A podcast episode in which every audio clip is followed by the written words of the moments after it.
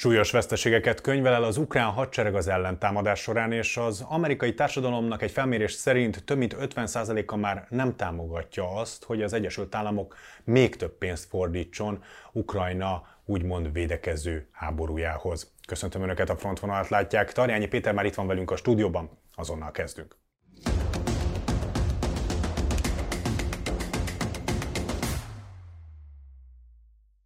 Köszöntelek Péter itt a stúdióban. Szerintem mielőtt a részletekre kitérünk, az elmúlt egy hét az ellentámadásban és a különböző frontvonalakon nagyon komoly ütközeteket hozott, úgyhogy először mindenképpen beszéljünk arról, hogy hogy, hogy az úgynevezett, amit múlt héten mondtunk, hogy az egyik oldalon nyomnak ez a hullám, hogy előrettörés, az oroszok is visszavágnak, miközben védekeznek. Hol tart most, kinek vannak nagyobb veszteségei, mert ahogy már elmondtam, arról nagyon sokat hallani, hogy az ukránok azért nagyon-nagyon komoly áldozatok árán tudnak előre haladni. Én is üdvözlök mindenkit. Ténylegesen olyan szempontból azt kell látnunk, hogy a, a támadó hadműveletei Ukrajnának komoly árba kerültek, úgymond. Technikai eszközök oldaláról is, illetve emberi erőforrások oldaláról, tehát komolyak ténylegesen a veszteségeik. Annyiban pontosítanék, hogy ugye itt felröppentek orosz oldalon és orosz portálokon különböző olyan számok, ami ötszörös veszteségről szól. Én továbbra is azt mondom, hogy Oroszország, tehát hogyha szummát veszünk, tehát az egész elmúlt másfél év összecsapásait, továbbra is Oroszország veszteségei nagyobbak, mint Ukrajnának, de nyilvánvalóan erőforrás oldalról magasabb vagy nagyobb erőforrásokkal rendelkezik Oroszország, mint Ukrajna. Tehát mind a két félnek ugyan fáj, de az elmúlt időszak, az elmúlt két hónap, két és fél hónap mérlegében azt kell látnunk, hogy a támadó hadműveletek komoly véráldozatba kerültek Ukrajnának. Azt is meg kell értenünk, és én tartoztam olyan szempontból, vagy tartozom a nézőknek azzal, hogy húzzunk mindig időnként vonalakat, a júniusi ellentámadás kapcsán én azt mondtam, hogy nem szeretnék ilyen egy hét, másfél hét eredményeiből komoly következtetéseket levonni, de azt gondolom, hogy a két hónap most már elegendő ilyen szempontból, és azt kell látnunk, hogy az a fajta ellentámadásos gondolat, amiben egyrészt a nyugat, másrészt Ukrajna is komoly terveket kovácsolt, én ezt határozottan kijelentem, hogy ez meghiúsult az a fajta áttörés, amiknek keretében vegyük a nagy célt. A nagy cél az az, hogy a megszállt területek, tehát ez a 18-20 százaléknyi terület, amit Oroszország az elmúlt időszakban, illetve 2014-ben is elfoglalt, tehát hogy ennek a területnek a teljes visszaszerzése, ez vágyálom. Egyébként vágyálom volt már júniusban is, de egyre inkább az látható, hogy az a fajta áttörés, amiben tulajdonképpen a Krímfélszigetet le lehetne választani az orosz szárazföldi erőktől, és át lehetne törni azt a fajta orosz védelmet, amin keresztül az Azovi tenger partjáig el tudna jutni Ukrajna. Én azt gondolom, hogy ennek egyre kisebb az esélye. Különösen azért, mert hihetetlen mértékben fogy az idő, ami azt jelenti, hogy csűrhetjük, csavarhatjuk, de igazán hadműveleti tevékenységekben az elkövetkező időszakban egy másfél-két hónapot képzelhetünk el, hiszen ősszel ugyanúgy jönnek azok az esőzések és azok az időjárási körülmények, amelyek egyébként jó időre ismételten. Befagynak a frontok már? Én azt gondolom, hogy az a sártenger, ami egyébként tavasszal is és ősszel is jellemző Ukrajnára és ezekre a térségekre különösen, ismételten meg fogják hiúsítani a támadó hadműveleteket. Tehát az elkövetkező másfél-két hónapban kellene, most sarkosan fogalmazva idézőjelbe, villantania az ukrán haderőnek, amit egyébként ne gondoljuk azt, hogy Oroszország úgy szintén nem tud. Tehát nyilvánvalóan azzal vannak tisztában az ott védekező orosz erők, hogy kvázi az elkövetkező másfél-két hónapot kell jól kibírni, és akkor van egy szusszanás, amiben ismételten lehet a védelmi vonalakat erősíteni, a tartalékokat, utánpótlást szállítani, logisztikai útvonalakat kiépíteni. Ennek köszönhető az, hogy az elmúlt napokban egyre durvább, erősebb támadások és egyre nagyobb áldozattal járó összecsapások vannak? Én azt gondolom, hogy igen. És, és erre ugye... lehet akkor számítani a következő hetekben is? Én azt, azt mondanám, hogy az elkövetkező 3-4 hétben csúcsosodni fog még inkább az összecsapás. Közben egyébként az orosz haderő ezt úgy hívja, és ezt úgy mondják a hadműveletek irányítása kapcsán, hogy ilyen közbeütő hadműveleteket próbál, tehát ilyen közbőső ellentámadásokat, ellenlökéseket indítani Oroszország. Ebben van komolyabb is, például Luhansk térségében, ugye Harkiv megye irányába, amit egyébként megállítottak a, a, az ukránok, és ez az, amit ugye múltkor mondtál, ez a hullámzó tevékenység, ez az, ami egyébként most is jellemző, de egyre aktívabban, egyre erősebben. És nyilván, ahogy az ukránok erősítenek, próbálnak az oroszok védekezni, illetve ellentámadással, ellenlökésekkel ellehetetleníteni ezeket az ukrán támadási hadműveleteket, és ebben mind a két félnek nagyon komoly veszteségei vannak. Ugyanúgy, ahogy te is fogalmaztál, ugye orosz oldalon is vannak ilyen információk, hogy milyen veszteségek érik Ukrajnát, ugyanúgy ukrán portálokon is lehet olvasni, hogy egyszerűen már bizonyos térségekben ismételten Oroszország nem tudja a halottakat eltemetni, hiszen olyan sok az áldozat. Az is látszódik, hogy a szárazföldi hadműveletek mellett egyre aktívabb tevékenység zajlik az Azói tenger és a Fekete tenger térségében.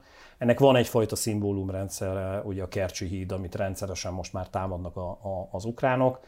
Én azt mondom, hogy az elkövetkező hetekben ez még aktívabb lesz, és arra törekszik Ukrajna, hogy a Kercsi hídat kvázi működésképtelenné tegye hiszen ez egyébként egy jól felmutatható kommunikációs eredmény, hiszen ténylegesen egy komoly logisztikai útvonalat sikerülne ezzel megsemmisíteni, hogy értsék a nézők. Itt ugye nem csak egy közúti hídról beszélünk, ugye ez egy 18-19 kilométeres hídrendszer, ami mellett egyébként vasúti híd is van, tehát hogyha ténylegesen megszűnik és elpusztul egy olyan mennyiségű hídelem, amit nem tud pillanatok alatt helyreállítani Oroszország, akkor bizony hosszú hónapokig a Krímfélszigetnek egy fontos utánpótlási útvonala megszűnik. Ez lehet egyébként egy olyan eredmény, amit például az Egyesült Államok felé is jól lehet, illetve a nyugati társadalom felé is jól lehet kommunikálni, hiszen ez egy szimbólumrendszer. Védi is egyébként Oroszország légvédelmi rakétákkal, hadihajókkal, harci delfinekkel, tehát mindennel, ami, amivel csak képes lehet.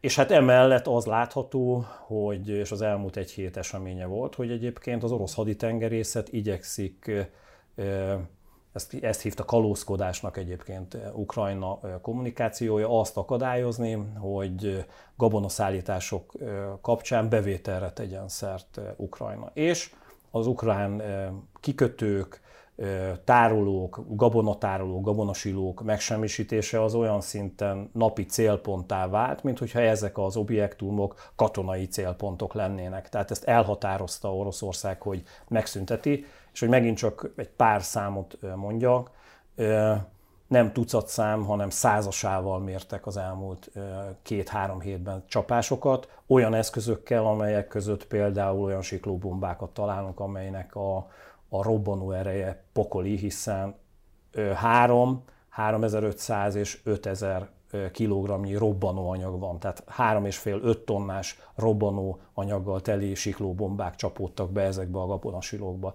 Ami azért érdekes egyébként szakmai szempontból, hogyha mondhatom, mert ezek olyan robbanó eszközök, amelyeket egyébként az Oroszország, illetve annak idején a Szovjetunió az amerikai repülőgép hordozók, anyahajók ellen talált ki. Tehát, hogyha egy ilyen eltalálja, akkor egy olyan méretű, Első. több száz egyszerűen elsüllyed az óceánban ilyen eszközökkel rombolják Ogyessa, Ogyessa környékét, illetve ezeket a gazdasági létesítményeket. Tehát én azt látom, hogy egyre keményebbek az összecsapások, pontosan azért, hogy az legelején mondtam, hogy, hogy valahogyan valami eredményt lehessen fölmutatni, de egyelőre azt kell, hogy mondjam, hogy mindkét fél az erőfeszítésekben végül is döntő áttörést, vagy valami olyan nagy eredményt nem tud fölmutatni. Ami azért érdekes, mert hogy nyilván már ez előrevetíti azt, hogy, hogy mi történik az őszi hónapokban, lehet-e téli offenzíva, vagy legyen-e tavaszi offenzíva, és itt jön a legfontosabb rész, hogy, hogy mennyire képesek a felek egyébként bármilyen fajta béketárgyalásra, mennyire képes a nyugat és Ukrajna rákényszeríteni Oroszországra azt, hogy igenis most már üljön oda a tárgyalóasztalhoz. Leginkább ezekkel az eredményekkel azt kell, hogy mondjam, hogy nem. És egyre inkább az is látható, hogy Oroszország olyan időhúzó taktikával él, amiben szeretné, hogyha bebetonozódnának ezek a, a harci cselekmények. És ezen keresztül, ez, ez nem titok, tehát több szakértő és egyébként például az Egyesült Államok kormányzata is látja, hogy nagyon, komoly orosz, nagyon komolyan Oroszország készül arra, hogy a jövő évi amerikai elnök választáson, ha adott esetben nem demokrata győzelem születik, akkor változhat egyébként Ukrajna finanszírozása háborús szempontból, ami olyan eredményeket hozhat, hogy például lőszer utánpótlás hiány mondjuk egy év múlva, ami egyébként akár elbillentheti a háború nyelvét vagy a mérleg nyelvét Oroszország irányába. Fú, most nem is tudom hirtelen, hogyan folytassuk, mert ugye szóba hoztad a sorozást is, meg az amerikai elnökválasztásokat. Szerintem még egyelőre maradjunk egy picit Ukrajnánál, aztán nem megyünk Amerika irányába. Úgyhogy ha már a sorozás szóba került, ugye orosz portálon megjelentek hírek arról, hogy ismét nagyon komoly kényszersorozás megy Ukrajnába, hogy tudják a veszteségeiket pótolni.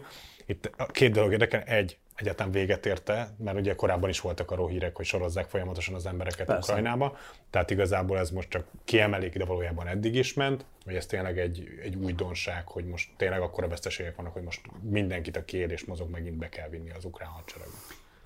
Ezt tegyük helyre, tehát itt több fogalom elcsúszott, és egyébként azt gondolom, hogy nagyon tudatosan tette ezt Oroszország. Tehát, hogy egyrészt az alapfogalmat, amit te is, amit egyébként az orosz narratíva többször mond, ez a kényszer szó. A kényszer sorozás azért kemény fogalom, mert hogy automatikusan jelzi azt, hogy egy társadalom besokalt egy háborútól, és egyszerűen olyan szinten menekülnek a férfiak a háború elől, és nem akarnak részt venni a harcokban, hogy az államnak, a kormányzatnak nincs más lehetősége, mint hogy erőszakkal terelje ezeket az embereket be a hadseregbe, és, ami nagyon lényeges, egy ilyen helyzetben ezt ténylegesen úgy kell elképzelni, hogy akik nem önként érkeznek, vagy nem fogadják el ezt a helyzetet, folyamatosan a szökés megakadályozását is biztosítani kell, ami abszolút azt jelenti, hogy kvázi majd, hogy nem fogolytábor szintű rendszerben kell ezeknek az embereknek a kiképzést megkapni, és arra figyelni egy hadvezetésnek, hogy a kiképzés során se szökjenek meg, de aztán a fronton, amikor kikerülnek és harcolniuk kell, akkor meg végképp egyrészt végezzék el azt a idézőjelben, tehát munkájukat, ami miatt ott vannak, tehát harcoljanak, jól harcoljanak, ne szökjenek meg, ne csonkítsák meg saját magukat, mert egyébként ilyen is előfordul ezekben a helyzetekben, hogy egyszerűen a kezüket, lábukat átlövik, hogy sebesültként őket elvigyék. Tehát a kényszer szó azért kemény fogalom, és azért szerintem tudatosan használja az orosz narratíva, mert hogy ezen keresztül lehet azt a helyzetet előrevetíteni, hogy Ukrajna igazán a háborúba elfáradt. Én azt gondolom, kényszersorozásról nincs szó. De hogy baj van egyébként a sorozási rendszerrel, azt jól mutatja, amit te is helyesen fogalmaztál meg, hogy Zelenszky egyszerűen elbocsájtotta az összes toborzóiroda vezetőjét. Ennek van egyébként nem elsősorban a kényszer sorozáshoz, illetve a létszámhiányhoz kapcsolódó, a korrupcióhoz. hanem a korrupcióhoz. Így van. Egyszerűen azt kell látnunk, és ebből nagyon elege van a nyugatnak. És azt gondolom joggal van elege, hogy a finanszírozási pénzekhez kapcsolódóan az elmúlt 18 hónapban, de azt megelőzően is, de most igazán a háború alatt került ez nagyon gorcső alá. Hát, hogy lényegében van egy olyan réteg, aki nyerészkedik az odaáramló pénzeken. És nem csak arról van szó, hogy hogy üzletemberekről szó, beszélünk, akik adott esetben rosszabb minőségű eszközöket gyártanak, vagy adnak át a hadseregnek, ilyen is van egyébként, hanem egyszerűen arról van szó, hogy vannak olyan döntéshozók, akik súlyos nem egy-két millió, hanem adott esetben 10 millió dollárokkal, euróval gondolják a saját vagyonukat gyarapítani, és egyszerűen lenyúlják ezeket a pénzeket. Emellett virágzik, és ugye erre ad egyfajta jelzést ez a bejelentés, hogy igenis meg lehet vásárolni azt férfiaknak, hogy megússzák a, a, a, a hadkötelezettséget és a katonai szolgálatot.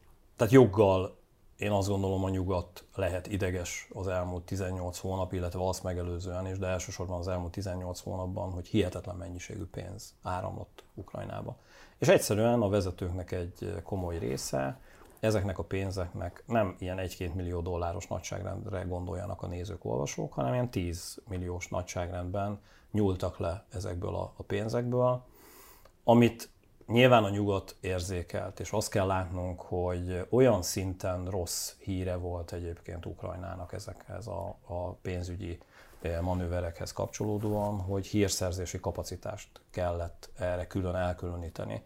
ami nem az orosz hadműveletek vagy az orosz mozgások, katonai mozgások figyelésével foglalkozik, hanem azt ellenőrzi, hogy egyébként mely vezetők mit csinálnak, tehát egyfajta ilyen belső elhárítást kellett az amerikai titkosszolgálatoknak, illetve a nyugati titkosszolgálatoknak aktiválniuk. Hát ugye volt egy parancsnok, aki az egyik talán leghíresebb és legnagyobb botrány volt, ő egy dél-olasz vagy spanyol Olaszország, Olaszországba vett magának egy több millió eurós villát, meg hát eléggé komoly anyagi javakat, számláján találtak másfél-két millió eurót, tehát hogy azért egy nagyon kirívó esete volt, és nagyon kiismerte a biztosítékot azért nem. Én azt gondolom, hogy teljes joggal, és egyébként pont ez a konkrét ügy is nem az ukrán belső elhárítást tárta ezt föl, hanem kész információkat kapott az Európai Unióból ehhez a pénzmozgáshoz kapcsolódóan. És igen, ennek, tehát vannak ilyen méretű részei, tehát például, hogy az egyik komoly ügyészség vezetőjét is lekapcsolták több millió eurós vesztegetési történettel. És ennek van a kisebb szintje, amiben egyszerűen a toborzó irodák vezetői hát szabad utat biztosítottak, és volt egyfajta árfolyama hogyha lehet így fogalmazni, annak, hogy megúszszák az ukrán férfiak, akik ezt igénybe vették a háborúba való elvitelüket. És ez olyan szinten volt, és én azt gondolom, hogy ez a legsúlyosabb ebben, amikor az elnöknek és az elnöki tanácsadóknak egyszerűen az volt a döntése és a javaslatuk, hogy nem ilyen szúrópróbaszerűen, vagy azokat ellenőrzik. A, ellenőrzik, és azokat az embereket távolítják el, hanem egyszerűen tényleg levágják ennek az egész rendszernek úgy az összes eh, vezetőjét is eltávolítják eh, a, a, a rendszerből. Ez azt mutatja egyébként, hogy, eh, hogy ez olyan szinten megy, hogy nem tudták eldönteni, hogy ki van benne, és ki az, aki ebből a rendszerből kihúzott és, és tisztességesen végezte a munkáját. És inkább többen voltak a részei, minden. Így van. És én azt gondolom, hogy ez egy nagyon-nagyon súlyos hír, és elgondolkodtató hír.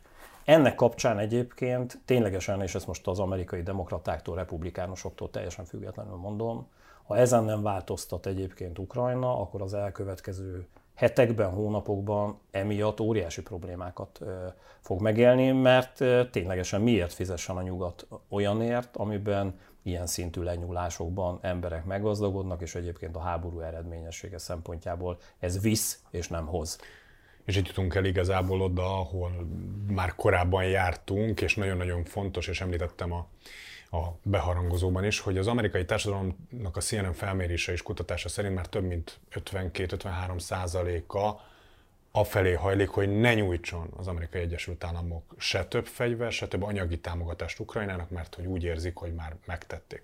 És abban biztos vagyok, hogy egyrészt, hát Amerika kifejezetten olyan, hogy hogy nagyon nem mindegy, hogy milyen a kommunikáció, vagy milyen a visszhang. És hogyha az jön vissza Ukrajnából, hogy ilyen és ehhez hasonló korrupciós és visszaélések vannak, és egyre erősödik fel, hogy ugye a háború előtt egyértelműen Ukrajna volt az egyik legkorruptabb ország az egész európai féltekén, de hogy, de hogy nyilván ez, ezt a, a háború, meg a szolidaritás azért elnyomta nagyon sokáig.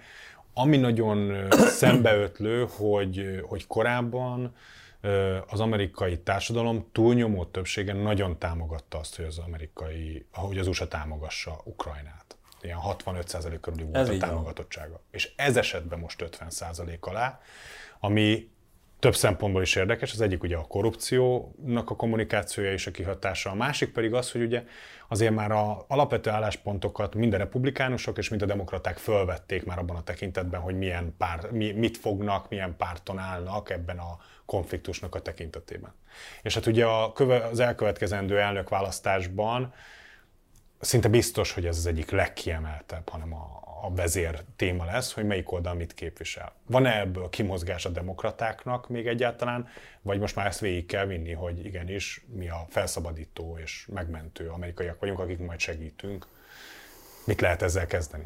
Én azt gondolom, hogy három téma van, amit ennek kapcsán vizsgálnunk kell. Egyrészt a korrupciót én azt gondolom, hogy ezt végig is beszéltük.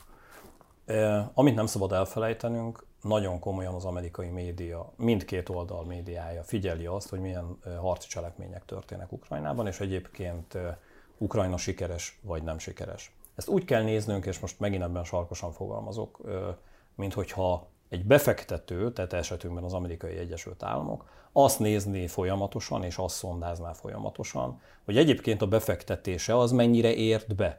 Itt a befektetés abban mérődik le, hogy egyébként az ukrán hadsereg eredményes vagy nem eredményes, hiszen tényleg súlyos dollármilliárdok mentek el az ukrán haderő fejlesztésére. Azt kell, hogy mondjam, és ilyen szempontból kritikus a helyzet, és nem véletlen az, hogy egyébként ukrán tisztviselők név nélkül ugyan, de elmondták, hogy tartanak attól, hogy pontosan ez az eredménytelenséghez, tehát a mostani hadműveletekben az a fajta áttörési eredménytelenség miatt megcsappanhat az a kedv, amit egyébként mértek az Egyesült Államokban. Tehát én igazán ezt, tehát nem is a korrupciót, a korrupciót látja az Egyesült Államok, én azt gondolom, hogy a tömegtájékoztatásban ugyan hírértékként benne van, de elsősorban az a fő fókusz, hogy az a fajta támogatás nem vezetett még eredményre, amiben azt gondolta az amerikai társadalom, például az amerikai külügyminiszter is, hogy minden támogatást megkapott, most ugye a május végi állapotot mondom. Ukrajna tehát innentől kezdve az eredménynek jönnie kell. Most ehhez képest az eredmény nem jött úgy. Tehát ebben van én azt gondolom egy nagyon-nagyon komoly bezuhanás az amerikai közvéleményben, egyszerűen azért, mert az amerikai média arról tájékoztat, hogy nem jönnek az eredmények. És van a harmadik rész, amit egyébként jól látsz, de én azt gondolom, hogy ez még egyébként ilyen bemelegítés. Tehát elkezdődött igenis az amerikai elnök választási kampány, bármennyire is furcsa, de ennek bizonyos előcsatározásait látjuk. nincsenek meg a jelöltek így van, sem Így van, így van amiben egyszerűen a pártok, tehát a, a demokraták és a republikánusok próbálják megfogni azt a hangot, amiben tematizáláson keresztül az amerikai közvéleményt be tudják húzni ebbe a beszélgetésbe.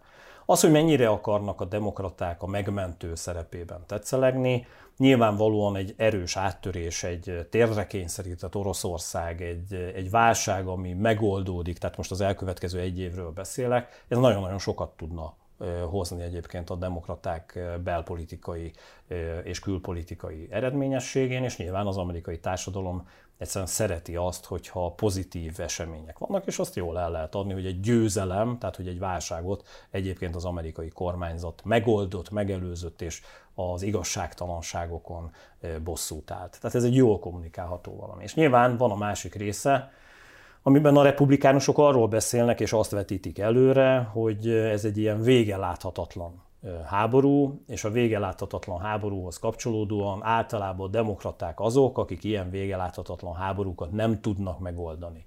Miközben egyébként a republikánusok ugyanúgy bele-bele vitték ilyen helyzetekbe, akár Afganisztán kapcsán, akár Irak kapcsán az Egyesült Államokat, de ténylegesen például Trump elnök azon lépései, amiben arról beszélt, hogy Afganisztánból el kell indulni, nem ő fejezte be egyébként ezt, Igen. de az első lépéseket ő tette. Én azt gondolom, hogy ez a republikánusoknak mindig egy jó hang volt, és ezt alkalmazni akarják az amerikai elnök választásban.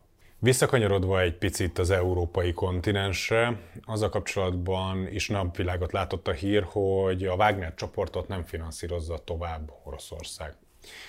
És itt felmerült annak a lehetősége, hogy ugyanakkor viszont megmaradna a Wagner csoport, de Fehér Oroszország, Belarus lenne az új finanszírozó és a fenntartója úgymond ennek az elit hadseregnek de itt több kérdés is felmerül. Egyrészt azért méreteit tekintve Fehér Oroszország lehetőségei jóval korlátozottabbak, mint ugye Moszkváé, illetve, hogy de ezt meg én nem látom annyira ebben, segíts légy hogy ez a Wagner csoport már nem az a méretű és nem ugyanaz a színvonalú Wagner csoport, mint ami volt még a pucs kísérlet előtt? Vagy hogy áll most egyáltalán ez az egész? Ezt szerintem bizonyos szempontból jól látod, tehát az a több tízezer fős haderő az már nincs meg de nem beszélnék egy nagyon-nagyon lecsökkentett létszámú magánhadseregről. Tehát azért az látható, és ebben több külföldi hírszerzési jelentés is napvilágot látott, hogy Afrika és a közel-keleti térségbe átcsoportosítottak Wagner erőket. Például ezért volt nagyon érdekes, amikor néhány héttel ezelőtt, vagy tíz nappal ezelőtt, amikor találat érte az egyik orosz tartályhajót azért volt hír, mert egyébként az az orosz tartályhajó egyébként nem az ukrán háborúba vitt volna utánpótlást, hanem pontosan Szíriába. Tehát, hogy igenis Oroszország nem engedte el a közel-keleti térséget és az afrikai ö, ö, térséget. És egyfajta átcsoportosítás mentén ez egy jó ötletnek tűnt Moszkva oldaláról, hogy azokat a rebellis alakulatokat máshova átvezénylik, és itt ugyanúgy Oroszország érdekében teszik a dolgokat. Viszont az orosz közvélemény, ezt jól látod, az orosz közvéleménynek nehezen eladható azt, hogy már az is nehezen volt eladható, hogy helikoptereket, parancsnoki harcálláspontokat, vagy légi harcálláspontokat lőtt le a Wagner csoport, és egyébként Prigozsin ott ült, ahogy mi is beszélgettünk, ugye az Afrika csúcson, Szentpéterváron, és szabadon járkált, miközben egyébként embereket ölt meg, orosz katonákat ölt meg az ő parancsára a Wagner csoport. És ezért egyfajta kiszervezés kapcsán ezt jól lehet kommunikálni, hogy ez a csoport úgymond nem megszűnt, hanem átment egy másik ország, hiszen egy zsoldos haderőről beszélünk, ezt a zsoldos haderőt más foglalkoztatja, ez milyen jó azoknak az orosz katonáknak, milyen jó a családjuknak, de egyébként Oroszországnak ezzel dolga nincs. Elképzelhetetlen az, hogy ennek az erőnek, itt azért megint csak több ezer emberről beszélünk, a katonai felszerelésben, eh, munícióban, utánpótlásban történő finanszírozását és egyébként a bér finanszírozását is Fehér Oroszország képes lenne megtenni.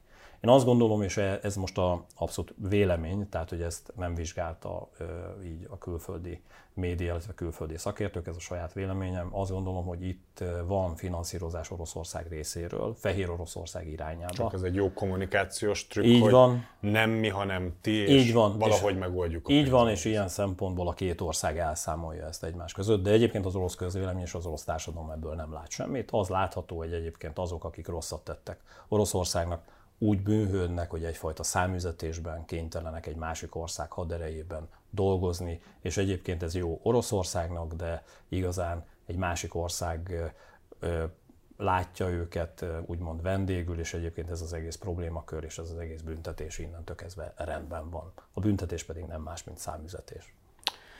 Visszatérve mindig beszélünk utánpótlásról a különböző frontvonalak kapcsán hogy hova, mennyi lőszer, most ugye szóba került az, hogy, hogy ősztől tavaszig megint egy újabb hadjárat előkészítés folyhat, és többször is fölmerült az, hogy ez lehet egy elhúzódó háború, meddig tart a nyugatnak a támogató kedve, Oroszország mit bír ki, de arról kevés szó esett, és talán nem is emlékszem, hogy beszéltünk-e róla, hogy, hogy emberi erőforrásban mekkora tartalék rejlik, elsősorban Ukrajnában. Tehát, meddig tudják ezeket a veszteségeket pótolni, meddig tudnak előrántani harcra fogható férfiakat. Nyilván egy nagy lakosságú népről van szó, de hát de hol van az a pont, amikor már azt mondják, hogy, hogy, hogy nem tudjuk, nem tudunk új hadrafogható férfiakat odaállítani a fegyver mögé, hogy folytassuk a honvédő háborunkat? Én azt gondolom, hogy erőforrás oldaláról nagyságrendileg még egy, egy másfél év van az ukrán. Tehát, hogyha Oroszországnak sikerül elhúznia még másfél-két évig akkor ezt a háborút, vannak. akkor Ukrajnánál már komoly. nem az lesz az első kérdés, hogy milyen profi fegyvereket tudnak odaadni. Így van. Így van, tehát az emberi erőforrások oldaláról ilyen tartalékkal rendelkezik körülbelül Ukrajna. Oroszország oldalán nyilván ez sokkal-sokkal magasabb, és kérdezted, hogy elhúzódó háború mindenképpen, tehát most először kategórikusan ki kell, hogy jelentsem, hogy itt biztos hogy elhúzódó háborúról lesz szó. Tehát, hogy az, az, hogy az elkövetkező hónapokban, és bár tévednék, valamilyen fajta békekötés vagy tűzszüneti megállapodás lenne, én ezt elképzelhetetlennek tartom. Tehát, hogy ilyen szempontból ez, ez elment. Egyszerűen azért, mint amiről előbb is beszéltünk, hogy Moszkvának az az érdeke, hogy legyen meg az amerikai elnök választás, az pedig jövő év ősszel lesz, tehát hogy addig ez a háború biztosan tartani fog. Ezért van az, hogy egyébként stratégiai váltást láthatunk az ukrán haderő oldalán. Elgondolkodható például az a hír, kettő hírről hadd beszéljek. Egyrészt ugye az F-16-osokhoz kapcsolódóan az F-16-os repülőgépekre úgy néz ki, hogy az első komolyabb, tehát egy repülőgép századnyi, tehát ez 8 pilótát jelent. Képzése az Egyesült Államokban nyitott kapukat talált, tehát ezek a katonák az elkövetkező hónapokban átesnek ezeken a képzéseken, és ezt higgyék el nekem a nézők, hogy amikor ők kimennek az Egyesült Államokban, akkor rengeteg szimulátor repülése már túl vannak, mert hogy például Csehország illetve más NATO ország és repülőgép szimulátorokat már átadott, tehát F-16-os szimulátorokat. Hát, talán Románia és Igen. Svédország? Dánia. Dánia. Átadott ilyen eszközöket, ami azt jelenti, hogy az előképzés már elindult Ukrajnában, és egyszerűen a valós, tehát a realisztikus képzést a repülőgépeken fog az Egyesült Államokban, vagy Romániában, vagy Dániában megtörténni. Én azt gondolom, hogy az elkövetkező hónapokban nem 8 pilóta, hanem sokkal-sokkal több tehát megközelítőleg 40-50 repülőgép az elkövetkező egy évben átadásra kerül Ukrajnának. Ezekkel a repülőgépekkel egyébként az ukrán légvédelmet lehet elsősorban erősíteni, és olyan precíziós csapásokat végrehajtani, hogyha olyan robotrepülőgépeket, illetve támadó rakétákat kap, ami Ukrajna, ami ezekről az eszközökről indítható, ami elsősorban azt fogja eredményezni, hogy ezeket a hátországbeli, orosz hátországbeli utánpótlási tevékenységekben mozgó erőket pusztítani lehessen. A másik nagyon-nagyon komoly hír, mert ugye kettőt ígértem, az F-16-osok mellett, és ez is egy szakmai jelzés, hogy olyan, repül, olyan robotrepülőgépeket kér Ukrajna, amelyek már nem 80 km, nem 150 km vagy 200 kilométeres távolságokat hidálnak át, hanem adott esetben 4-500 kilométert, vagy annál nagyobbat Ez a is. német rendszer. Ez a német Taurus rendszer, ami egyébként egy kiváló fejlesztés, tehát német-svéd fejlesztés. Itt azért megint pontosítanék, és itt érdemes megnézni, hogy rendszerben mennyi ilyen eszköz van. Tehát Németország haderejében megközelítőleg ilyen 5-600 darab ilyen robotrepülőgép van, ami nyilvánvaló az azt jelenti, hogy ezt nem fogja mind átadni Németország, ami azt jelenti, hogy első lépésben, hogyha ez összejön, és egyszerűen azért mondom, hogy nagy valószínűséggel összejön, mert eddig minden kérésre először mind, mindig teljesült. Egy bizonyos idő átfutással ami azt jelenti, hogy az elkövetkező időszakban néhány tucatnyi ilyen robotrepülőgép megjelenik, amelyeknek... Igen, csak az alapján, amit beszéltünk, Ukrajnának egy dologból van egyre kevesebb, és az az idő. Így van, viszont a precíziós csapásokkal képes lehet arra, hogy olyan utánpótlási bázisokat támadjon, semmisítsen meg, ami nagyon-nagyon tud fájni. Oroszország pontosan tudja. Így van, viszont az, amivel Oroszország egyre inkább nem számol, hogy egyre nagyobb távolságot képes Ukrajna áthidalni, és ez egyébként nehézségeket jelent. Tehát ez az, ami egyébként én azt gondolom, hogy egy nagyon komoly fordulat most. És hogyha az elkövetkező heteken így átugrunk, és az elkövetkező hónapokról beszélünk, az ilyenfajta fegyverzeti rendszerekkel bármikor, tehát ez nincs időjáráshoz kötve. Hiába van sár az ukrán harcmezőkön, egyébként az orosz hátországban adott esetben 5-600 kilométeres távolságról beszélünk, hogyha képes Ukrajna támadásokat végrehajtani, ez nagyon tud fájni egyébként Oroszországnak. Ezzel kapcsolatban egyébként Ukrajna rendszeresen arról beszél, de szerintem ez mese, hogy nem akar Oroszország területén ilyen támadásokat végrehajtani. Ehhez képest egyébként a valóság az, hogy Moszkvában rendszeresek most már a drón támadások, tehát igazán ez olyan, mintha az ukrán kommunikáció szépen lassan csorgatva hozzászoktatná a világot ahhoz, hogy egyébként Oroszország területén egyre inkább rendszeresek a támadások, és az az igazság, ezt te szerintem meg tudod erősíteni, hogy ilyen csorgatott kommunikációval hozzá lehet szoktatni egy társadalmat, egy nyugati társadalmat és a nyugati döntéshozókat is ahhoz, hogy ilyen rendszerek eh, és ilyen bevetési eszközökkel az orosz hátországba is csapásokat mérjenek. Ez egyébként nagyon tud fájni eh, Oroszországnak, még egyszer mondom. Tehát ez a két olyan mozzanat, aminek kapcsán én azt gondolom, hogy Ukrajna is tisztában van azzal, hogy ez egy elhúzódó háború lesz, és ebben az elhúzódó háborúban arra kell készülniük, hogy egy nagyon-nagyon jól végrehajtott ilyen folyamatos támadássorozatokon keresztül az orosz haderő elfáradjon, utánpótlási gondokkal küzdjön, ne tudja a katonai termelését annyira felpörgetni, mert amit megtermelnek, azt abban a pillanatban elpusztítani legyen képes Ukrajna, úgy, hogy eközben egyébként a saját élőerejük ne sérüljön. Ez az, ami egy olyan fajta stratégiát hozhat, amiben egyébként kibírhatja ezt a fajta kisebb ember és katonai mennyiség számmal Ukrajna ezt a háborút. Egyébként, hogyha ez a fajta állandó összecsapás folyamatban lesz és állandósul, akkor én azt gondolom, hogy másfél éven belül Ukrajnának egyébként ezek az erőforrásai kimerülnek. És milyen következménye lehet ennek röviden? Hogyha ez bekövetkezik? Azt gondolom, hogy abban az esetben Ukrajna kénytelen béke tárgyalásokat kezdeni. De ez messze van még. Területi veszteségek árán? Területi veszteségek árán. Köszönöm Péter a mai beszélgetésünket is.